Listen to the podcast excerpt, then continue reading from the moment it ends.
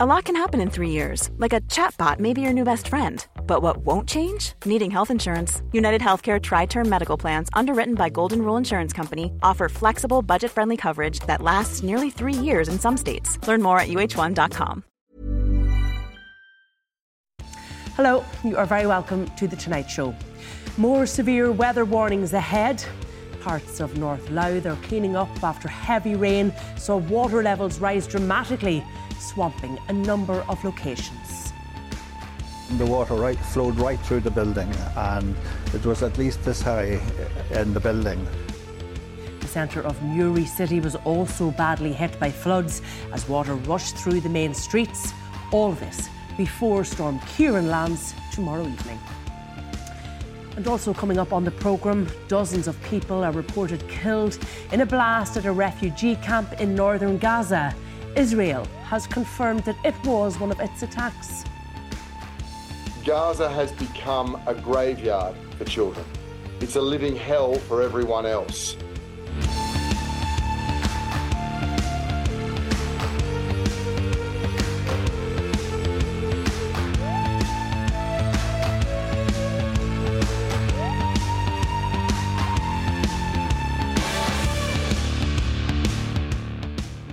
Well, more communities have been cleaning up today after another round of intense rain and damaging floods, just hours before another storm system bears down on the country. The northeast was worst hit by the heavy downpours overnight, and parts of North County Louth have been surveying the damage caused once the rains finally subsided. But with Storm Ciarán due to slam into the country tomorrow night, many areas are anxious that this could bring even more flood misery. We got word around three o'clock that the, the flooding was, uh, the uh, water was coming down from the mountain. So um, my son and son-in-law came over initially, and actually um, my son actually fell down a manhole that had busted up, um, and he had to go out to hospital. But in the meantime, the water right, flowed right through the building, and it was at least this high in the building. Well, I'm joined here in studio by climatologist Professor John Sweeney from Maynooth University and by Alan O'Reilly from Carlow Weather. And on Skype this evening by Sharon McGuigan, the owner of the Carlingford Arms in County Louth. You're all very welcome uh, to the programme. I'm going to come to you first, Alan, because we know that there were a number of areas hit across the country Newry, Carlingford, Wexford, very badly uh, damaged parts of Rosslare, I think in particular, houses affected there. I saw footage of the M1 um, flooding and heavy traffic there today. So, what's the situation tonight? So, there is heavy rain moving up across the country. Um, it has reached the northeast of the country now. There will be heavy showers overnight tonight particularly in the west, with some very squally showers and some strong winds as well into Galway and Clare early tomorrow morning. So we do have more rainfall, unfortunately. The amounts are not huge, but it is still, you know, a significant amount of rainfall falling at the moment. In terms of the weather that we saw over the last couple of days, where has that come from? So we had a very low, slow-moving low system that dumped an awful lot of rain into the northeast. So Dundalk Weather Station recorded 80 millimetres in 36 hours, and another station near the coast actually recorded 70 millimetres in 12 hours on the Mourne Mountains. So it was a huge amount of rainfall, and then also we had high tide, obviously, as well. But it's just a volume of rainfall. And given that we've seen a year's worth of rainfall already, we've, we've already had our year's worth of rainfall, this is falling on top of very wet ground, which unfortunately is resulting in the awful flooding scenes that we're seeing. And, and then in Rosslare, you know, you have water lining in fields that can't get away and more rainfall there over the weekend as well. So it's, it's really local different events, but it's just the amount of rainfall that we've seen in recent weeks. And we know we're going to uh, speak about Storm Ciarán um, in a couple of minutes' time, but there is another weather warning, isn't there, for other areas of the country prior to Storm Ciarán landing. Yes, I think some confusion about maybe when Ciarán is coming. So we have this rain tonight, and then we have those very heavy showers in the west. Kerry um, has very heavy showers, and that's going to move up into Galway, into Clare, in a little bit further, and very strong winds into Galway and Clare, which has a wind warning. That's tomorrow morning, and that's well before Ciarán even starts to come towards us. Okay, I just want to go to uh, Sharon McGuigan because I know, uh, Sharon, that your uh, business was affected. Um, tell me what happened, Sharon. Well, about half 10, um, 11 o'clock last night, um, we just noticed that it was the rain was getting heavier. Um, the tide was coming in. There was a high tide. The wind was up, the mountain was coming down, the water had nowhere to go. Um, our local councillor advised us to get extra sandbags. We did it, but it didn't do no good to us. We still were all flooded this morning. And you're located, Sharon, I suppose, between Carlingford Lough and the Mourne Mountains there, the Cooley Peninsula. The threat, though, That's was really right. coming more from the mountains last night, wasn't it, rather than the lough itself? Well, it was both because the tide was in. We had a high tide and the mountain just burst. The water had nowhere to go. So between water and sewerage and eh, that's what we had in our pub today. So bring me through the extent of the damage. Sorry, your line is just breaking up there a little bit. Bring me through the extent of the damage to the Carlingford Arms, to your pub uh, last night and today uh, when you finally got in to see what had been done. Well, we were there last night till 10 past five this morning. Um, it came in through the kitchen door. So our fridges, um, it came in through the bar door. So our carpet in the bar, our restaurants destroyed, um, the bottle coolers, we had to switch off um, our electric for security reasons uh, last night. So all our fridges is, has been off. The food is all wasted. We're just in a bad situation at the moment. How much would you reckon you've lost? Can you How put a figure on it?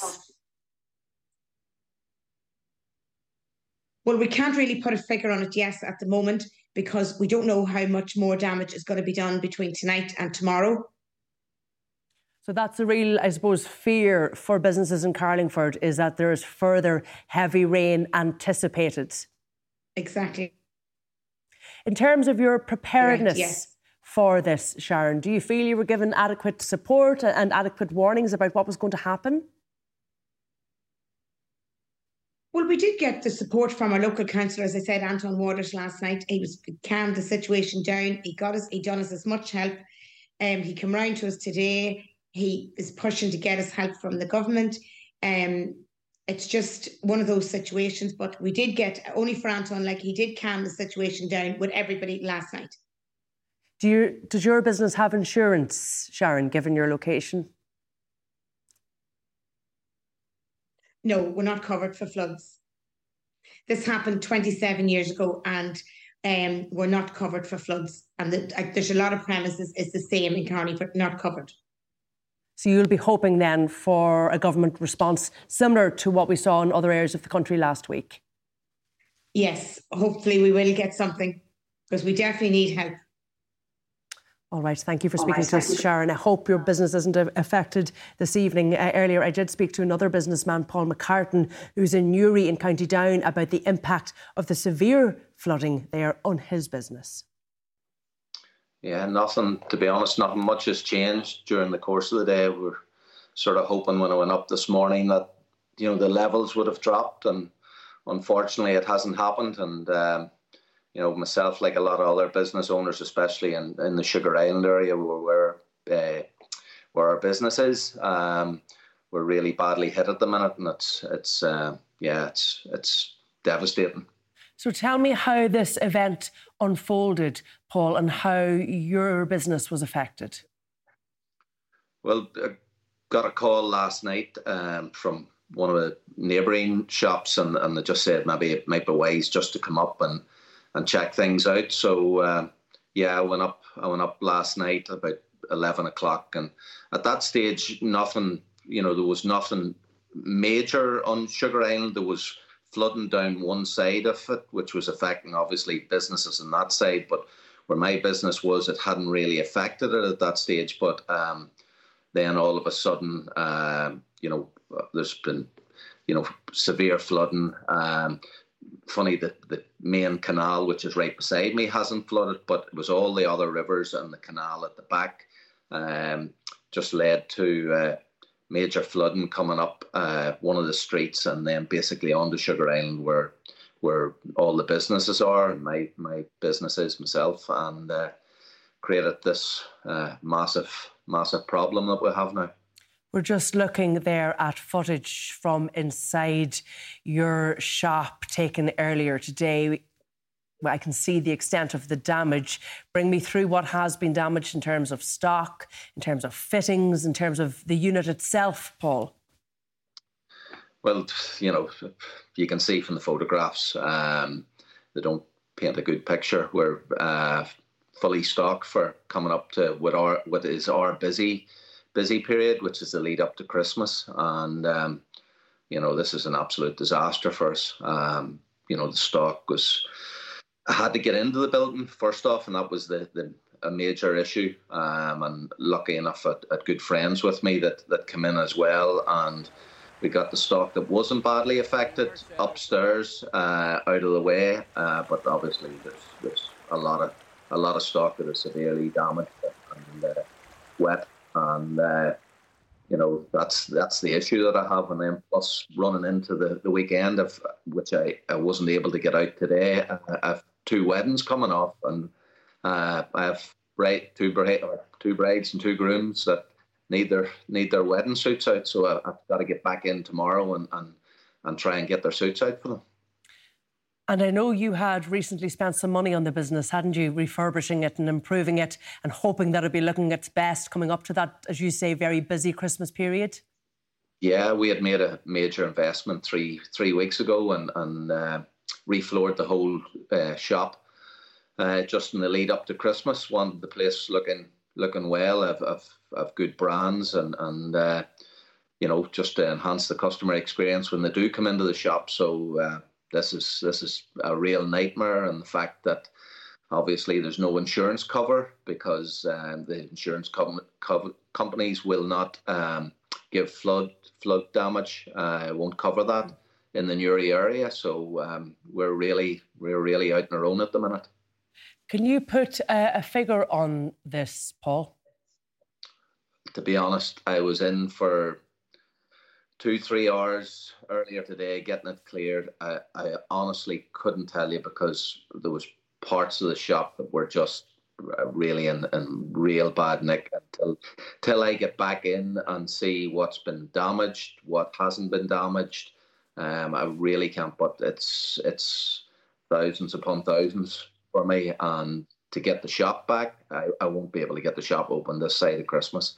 Uh, that you know because it's it's severely flooded. There is going to be, um, you know, obviously it needs to dry out. I've got to get pump water all pumped out, and uh, obviously the fixtures are just ruined as well. So to get all that done and try and get it open for Christmas isn't going to happen for me. So yeah, it's a very difficult period, and uh, yeah, not something I expected 48 hours ago.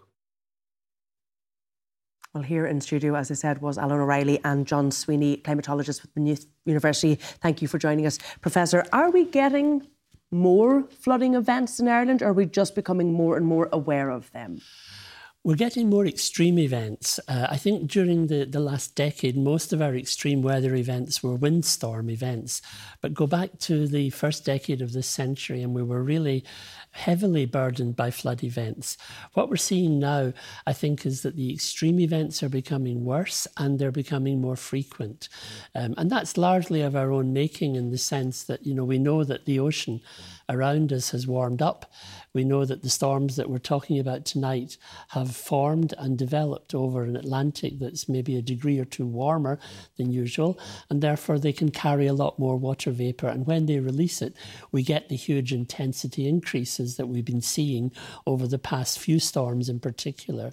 And now, we each... understand why that has happened, why we went from these flooding events at the turn of the century to these major wind events, which many of us will remember, those storms, Storm Ophelia comes to mind, to now these flooding events again. Well, it's a mix of, of cycles as well and windstorm events. Uh, we know that Ireland is 7% wetter now than it was 30 years ago. Uh, and that corresponds very closely to the warming of about 0.7, 0.8 degrees that we've had over that period. Uh, but we do get cycles in, in the, the circulation, which also complicate things as well. But it's quite clear that we're now on a trend of increasing extremes of both kinds, both temperature and uh, rainfall. And uh, as an island in the in the middle of the Atlantic, we're quite prone, especially so, to the latter. We are very vulnerable given our position here. We are. Um, we, we, are dependent on the westerly winds. And if you think of Storm Babet, it came up from nearly the Portugal area through the Bay of Biscay through very warm water.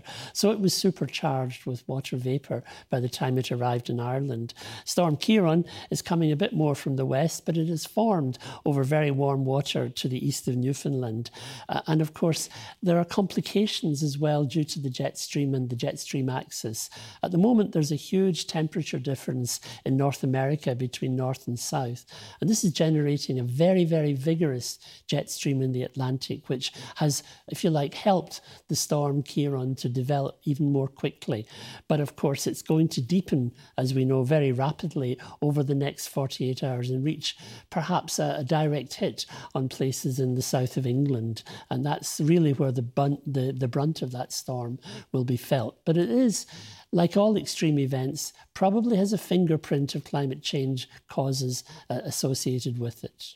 Um, in terms of how Storm Ciarán is going to impact this country, what's it going to be like, Alan? So you know, we're lucky that Storm Ciarán, as John said, is really going to pass to the south of us. So the west of, of coast of France and south of England is going to get the worst of the wind and a lot of the rain. But we do have a concern with rainfall on the north of the centre of the storm, which could bring some more heavy rainfall into southern coastal counties, especially in the southeast and the east, really through tomorrow night and early into Thursday morning. The rainfall amounts, depending on the exact track, could range from 15 to 50 millimetres of rain. And given what we've seen, the impacts in Rosslare and Cork, etc., more heavy rainfall there could obviously cause more local flooding. So it's hard to pinpoint exactly the amount of rain we're going to see, but there is a risk of more heavy rainfall. And I suppose the difficulty now is that the ground is completely saturated and a lot of the rivers are very high at this point. Yeah, I mean, the, the, land is like a bucket full of water, and everything you pour now is just flowing out of the bucket.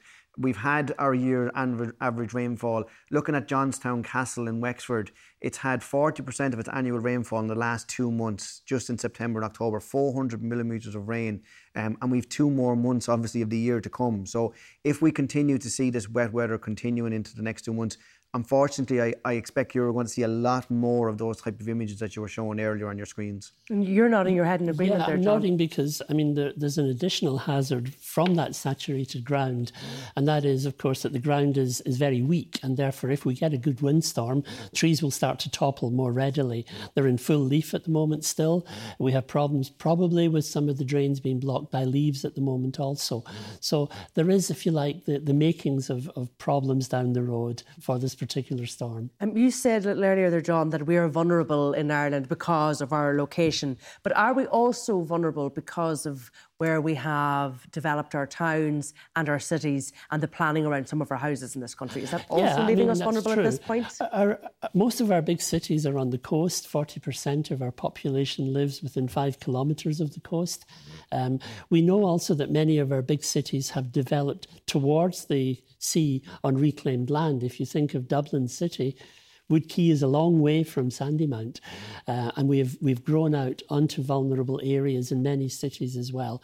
So it means that we have to be more cautious, I think, in terms of where we put settlements in the future we can't really make the mistakes of the past in terms of planning to build on floodplains or vulnerable areas. Even though we and are still floods, doing that, aren't we? Even though we are still doing that, but I think the, the lesson uh, that we've had from Newry and Carlingford is that for the future, places that probably haven't had a history of flooding are going to be vulnerable in the years ahead as well.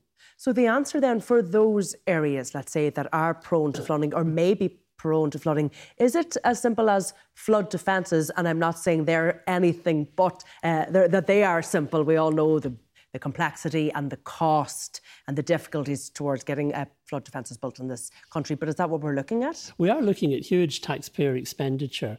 We know that flood defences can work if they're done properly. We've seen towns like Clonmel, for example, avoid the worst of recent storms and recent flooding.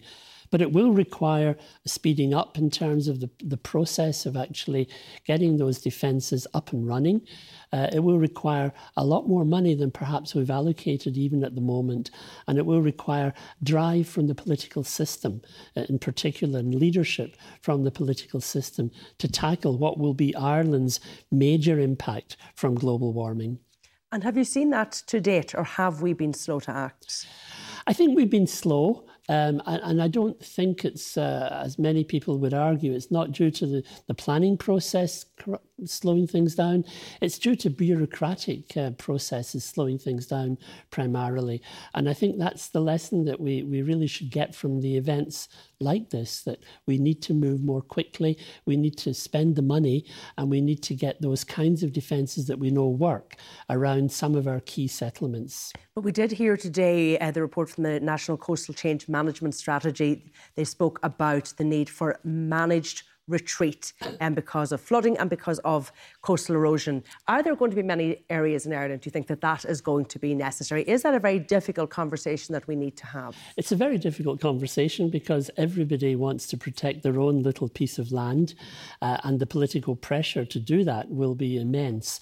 But I think we have to recognise that there will be instances where it doesn't make uh, sense from an economic point of view to protect areas of agricultural land, to protect areas of recreational land like golf courses from what will inevitably be uh, the consequences of sea level rise and increased coastal erosion. And I think, you know, we, we, we have to look at what's happening elsewhere.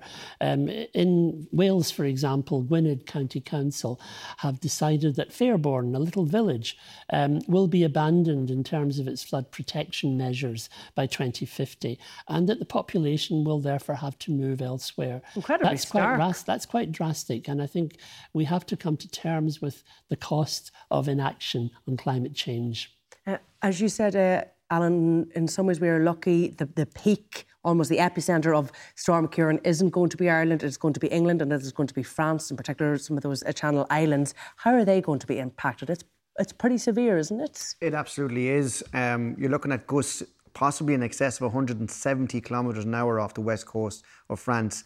10 metre uh, sea waves are, are forecast. And even into parts of Cornwall and, and into Jersey, you know, there is gusts that could be very, very damaging. So it really is, if you're planning to travel to the south of England, uh, I would be keeping up to date with what, because there is amber alerts have been issued by the UK Met Office, um, and I expect more weather warnings will be issued there. So we are lucky that maybe we've dodged this one, but whether we'll keep getting lucky and maybe the next one might be more heading our, our way, unfortunately.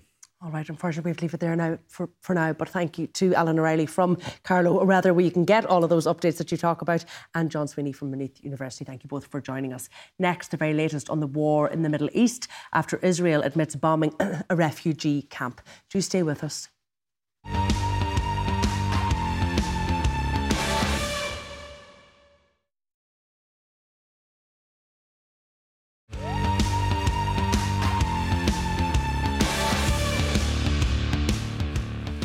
You're welcome back. Well, Israel has confirmed that it's responsible for a blast at a refugee camp in northern Gaza that has claimed dozens of lives.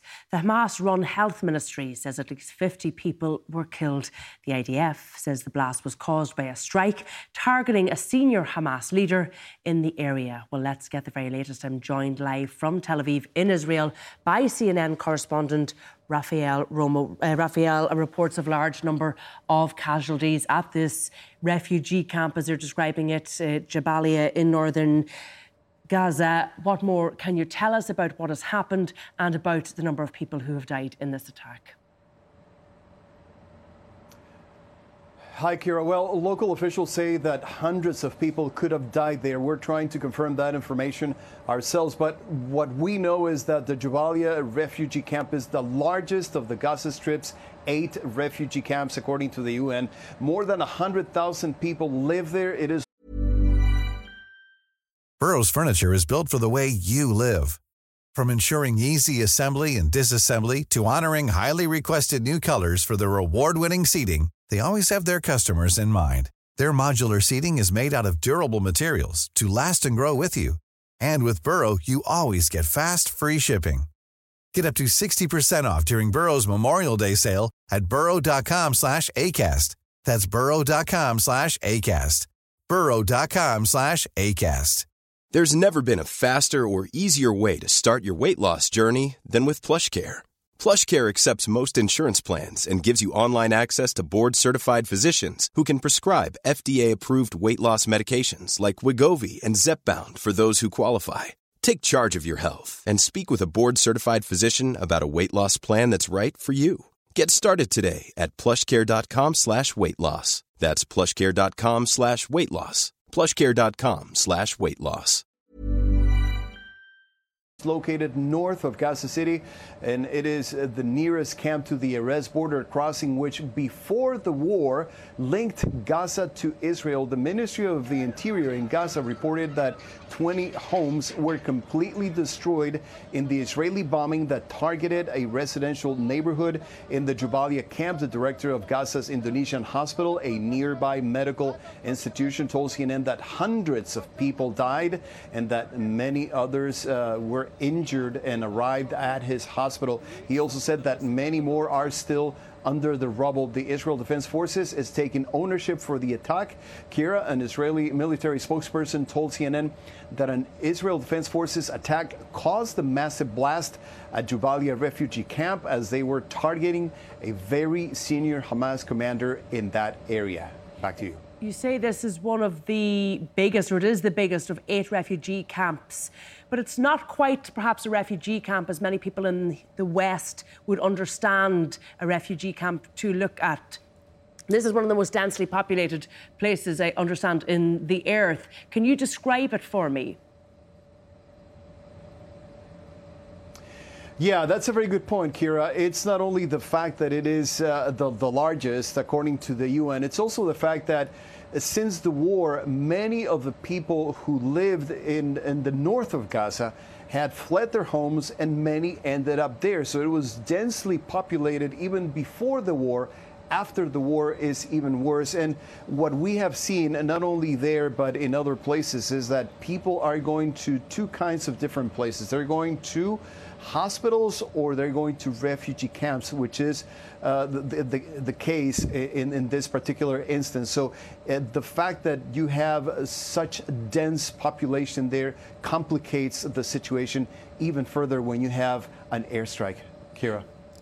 Uh, Antony Blinken was speaking today. He spoke about the need for swift and sustained humanitarian relief. He said ultimately Hamas would benefit um, if this didn't happen because they would be seen as the saviours of the desperation that they themselves created. Is there any sense at all that Israel is aware or indeed influenced by some of the international criticism of what they have done? Yeah, they are very much. They are, and and part of what they have done is uh, uh secure, at least uh, in, in, this instance, uh, the the passage of humanitarian aid through the Rafah border crossing in Egypt, and uh, as a result of uh, meetings between not only Secretary of State Antony Blinken, but also you may remember that President Biden was here. Um, the United States has contributed with a $100 million uh, a fund that is to be used for humanitarian aid in Gaza. So there are efforts from the international community, the, the United States, Israel, and, and, others, including Egypt, Qatar, the UAE, to try to help those civilians. The problem is that neither side, um, Hamas or Israel, um, at this point, they do not appear to be willing to to uh, agree to a ceasefire, and that's what we've seen in the last uh, couple of weeks. All right, uh, Rafael Romo in Tel Aviv, thank you for bringing us that update. Well, earlier I spoke to Kim Sengupta, the defence editor with the Independent newspaper, who is in Jerusalem. He gave me his thoughts on Israel's war strategy. Well, they're taking it slowly. Uh, there hasn't been a, a, mad rush for Gaza City, which is where Hamas leadership is and, and the weaponry uh, located and the command and control is located. What they have been doing is them basically trying to cut up Gaza, which is quite a small piece of land, as you know, bit by bit. They're also trying to encircle Gaza City, strangle Gaza City by cutting off um, the routes east, south, west, and north. They haven't quite succeeded in doing that, and there have been quite um, uh, prolonged battles on the way. But that appears to be the case. And they also appear, at the moment at least, not to want to commit large scale forces into Gaza City itself. In terms of their stated strategy, they have said that they want to eradicate Hamas. In terms of what we've seen over the last two weeks. How successful have they been in that aim?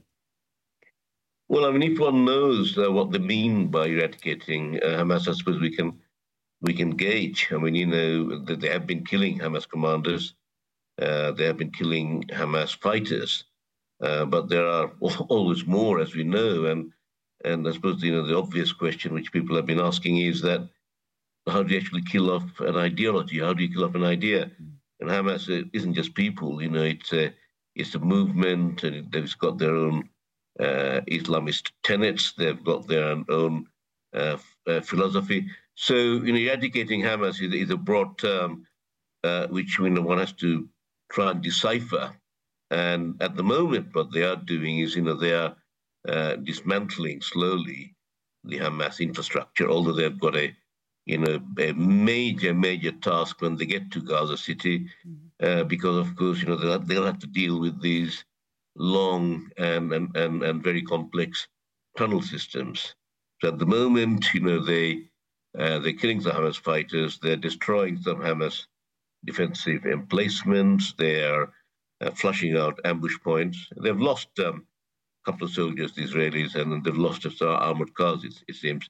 But the actual final battle, uh, which is going to be uh, very difficult and, and very bloody, will probably take place in a subterranean arena, the, the, the, the miles, hundreds of miles of, of tunnels below Gaza City, with the added uh, problem, of course, that um, that now we are told more than 240 hostages who are in Gaza uh, may well be in those tunnels, and they, of course, will become effectively human shields uh, who may get caught in the crossfire unless they are uh, either rescued or or, or freed uh, through negotiations.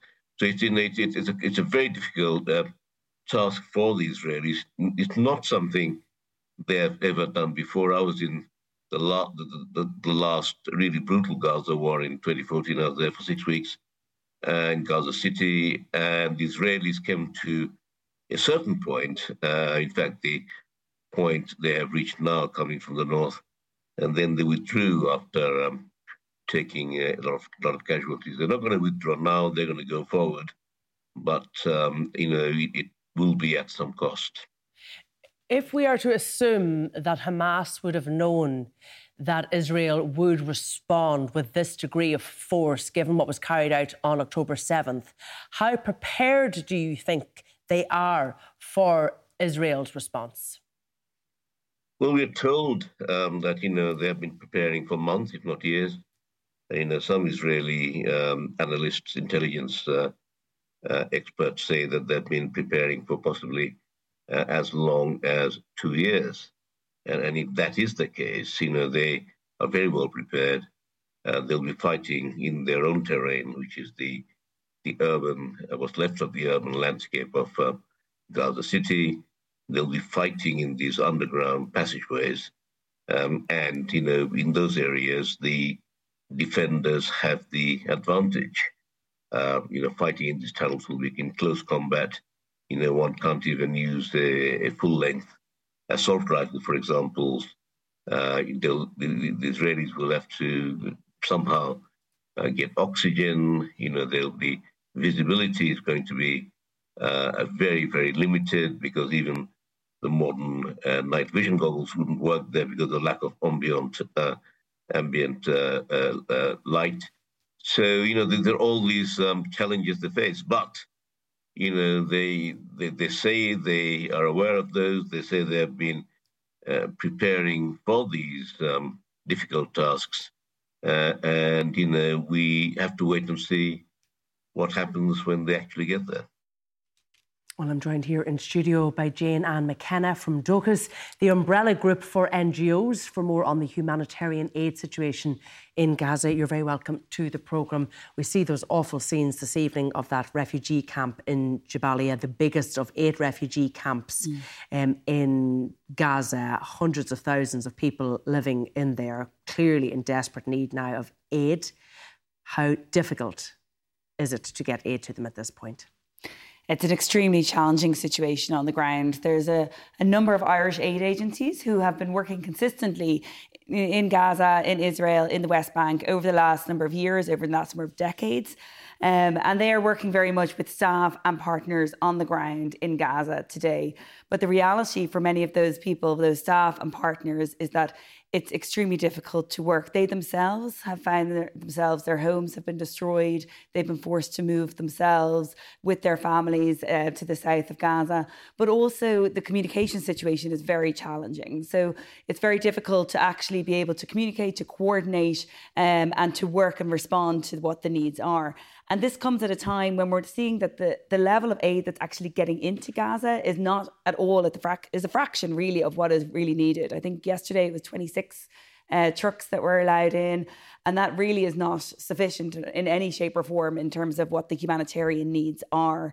Um, so the situation on the ground is very challenging, uh, but there are local staff local partners of many of the Irish aid agencies who are there and are persevering and continuing to try and support their local communities and respond to the needs. So many of the aid workers then working in Gaza at the minute would be local Palestinians who are connected to aid agencies or have relationship with the Irish aid agencies. Exactly, yeah, and they would be um, still operating today in terms of you know providing small scale cash um, donations or indeed food supplies or looking at health clinics, uh, mobile clinics in the region. Um, but really, and they're essentially providing some level of a, a, a, lifeline for a number of people who are there because what we're seeing is that the level of aid get, is not sufficient in terms of the level of humanitarian access is not there. Um, and a number of Irish aid agencies are stand ready to scale up their response in the region. Uh, but in order to do so, there needs to be humanitarian access, and that needs to be safe, it needs to be consistent, and it needs to be at scale. Um, and that's so the aid agencies are not in a position now to send in their own workers, given what we see happening on the ground in Gaza. No, they're only in a, really in the position now to support um, Palestinians who are on the ground, partners of theirs, local um, local workers who are there, who have been on the ground, who are responding in the hospitals, in the camps today as best they can and providing that lifeline to their communities. So, and it's really imperative and critical that we continue to support those local responders because they are really the lifeline to many people who are trapped in Gaza today. You mentioned the number of aid trucks that got in yesterday. I think it was 39 aid trucks uh, that managed to get across the Rafah crossing today. What is in those aid trucks and how far do they go in terms of trying to address some of the humanitarian need that is there? Well, we know there's a number of humanitarian items in there. You know, you would it would be critical that there is food uh, uh, as a priority, also kind of shelter items. Um, but what we're really seeing a lack of is fuel, and this is what really is needed to continue to run the hospitals, to continue to provide urgent life saving care to people who are there. And it is clear that, you know, it is before this conflict happened, there was 300 to 500 trucks crossing the border. And now we're talking about in the tens, we're talking about 39. It is really not at the scale that is needed. And that is really what all the Irish NGOs are calling for, not only for a ceasefire, but for unimpeded humanitarian access to be able to reach those who are most vulnerable and in desperate need of assistance today. We hear that awful phrase from uh, UNICEF today that Gaza has become a graveyard for children. A very, very difficult thing to hear. Just what are conditions like for people there? What is day to day life like for ordinary Gazan citizens? Well, the level of destruction that we've seen is, I suppose, it's unfathomable. The level of human toll that we have seen is unfathomable. And we're, what we're seeing is that, you know, the devastating every day when we look at the news, we're seeing more and more people and civilians who are being caught up in this conflict. Um, and unfortunately, the impact of this conflict is going to stay with them for years to come. This human toll, this level of destruction, um, is going to have a devastating impact on the communities that are there. And it's imperative that we can get aid in, that local aid workers can continue to work, and that international aid agencies can work on the ground. And I know if anybody wants to support those aid agencies, they can look on the Dóchas uh, website and you'll give them the links. Thank you very much for coming in to us this evening. Next, we're going to get an update on the Corbett manslaughter case in the United States. We'll bring you the very latest. Do stay with us.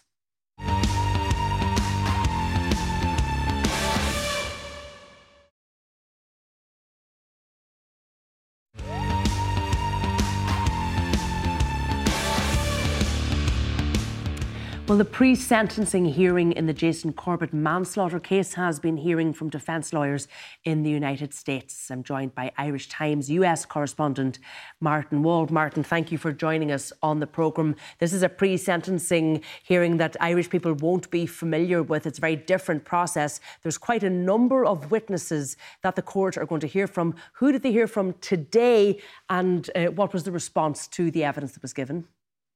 Well, good evening. What what has happened basically is, is that the, we've only started this process. This will run maybe until the middle of next week. And we started uh, at the end of yesterday and today to hear from police witnesses. These were uh, members of the police force who attended the original scene of the, the the the, murder of or the killing of Jason Corbett in, in August of 2015. And as part of that evidence, what was read into the record were interviews that were given to police at the time by uh, both Tom Martens, who is the father of Molly Martens Corbett, who on Monday pleaded guilty to voluntary manslaughter of Jason Corbett, and his wife, Sharon Martens. And they gave evidence, as I say, it's in 2015. One was a written statement, the other was a video interview, and they were played and read to the court today. And basically, the, the real upshot of that the, is how the portrayal of what the family are, are seeking, or, or what the Martens are seeking to do. And basically, they have sought to, or they did seek to suggest to the police that there had been, that their daughter and Jason Corbett had an abusive relationship. Tom Martens, in a video evidence, in video interview given to police uh, just hours after the death of Jason Corbett, described the relationship as cruel, controlling, and abusive. He said he didn't, he had no knowledge as to whether it was physically abusive, but he described him as he said his daughter though didn't tell him everything. She talked to his wife more than than him, but that it, she, he, that he he portrayed Jason Corbett as being controlling. He maintained that he he checked his wife's phones and computers, and that when they played golf, he contacted his wife after every hole. So the, the, the written interview, the written statement that was given by Sharon Martens, who's Tom Martens' wife and Molly Martens' mother, suggested that she suspected that the relationship was physically violent, and they she she maintained that Jason Corbett's children from his first marriage, who lived in the house with Molly Martens and Jason, had told her about um, their father pushing Molly Martens up against a wall. So they, she said that she had a, agreed a, a agreed an arrangement with the children whereby they had a code word that if thing got out of control in the house, that they could phone her, they could use this code word, and she would call the police. And this was set out in her evidence, in her statement. Now, the issue was that the cross the, the prosecution maintained that her evidence was not really, or in the statement, was not credible. And they maintained that because they could not cross examine her because of the rules in relation to her husband had been charged in relation to a murder and she could not be compelled to give evidence in, against her husband. So, therefore, the prosecution could not uh, cross examine her. She maintained, Sharon Martin maintained in her evidence to the police that she had been asleep downstairs. She'd woken up. She'd heard uh, a commotion upstairs. She'd heard noises. She'd heard her daughter screaming. Her husband had um, left their bedroom. He had picked up a baseball bat and went upstairs saying he was either going to calm things down or he was going to call the police. Her evidence was that Sharon Martens' evidence was was that things seemed to have calmed down and that she went back asleep. The prosecution contended that that wasn't really credible. That if you're if you're fearful that your daughter is in an abusive relationship, you hear her screaming, you hear thudding sounds upstairs, your husband leaves your bedroom with a baseball bat. How credible is it that you would just go back to sleep? and that was the so that was the her that that was the the the argument in relation to that. The prosecution also maintained they they described Molly Martens Corbett. They said that she had a a, a, a relationship that was she struggled with um with with telling the truth essentially, and that they so that they, they that it, it's it's it we had a slightly dichotomy view of the situation today, whereby the, the the Martens family were seeking to portray that they acted in self-defense, that that her daughter was in an mm-hmm. abusive relationship.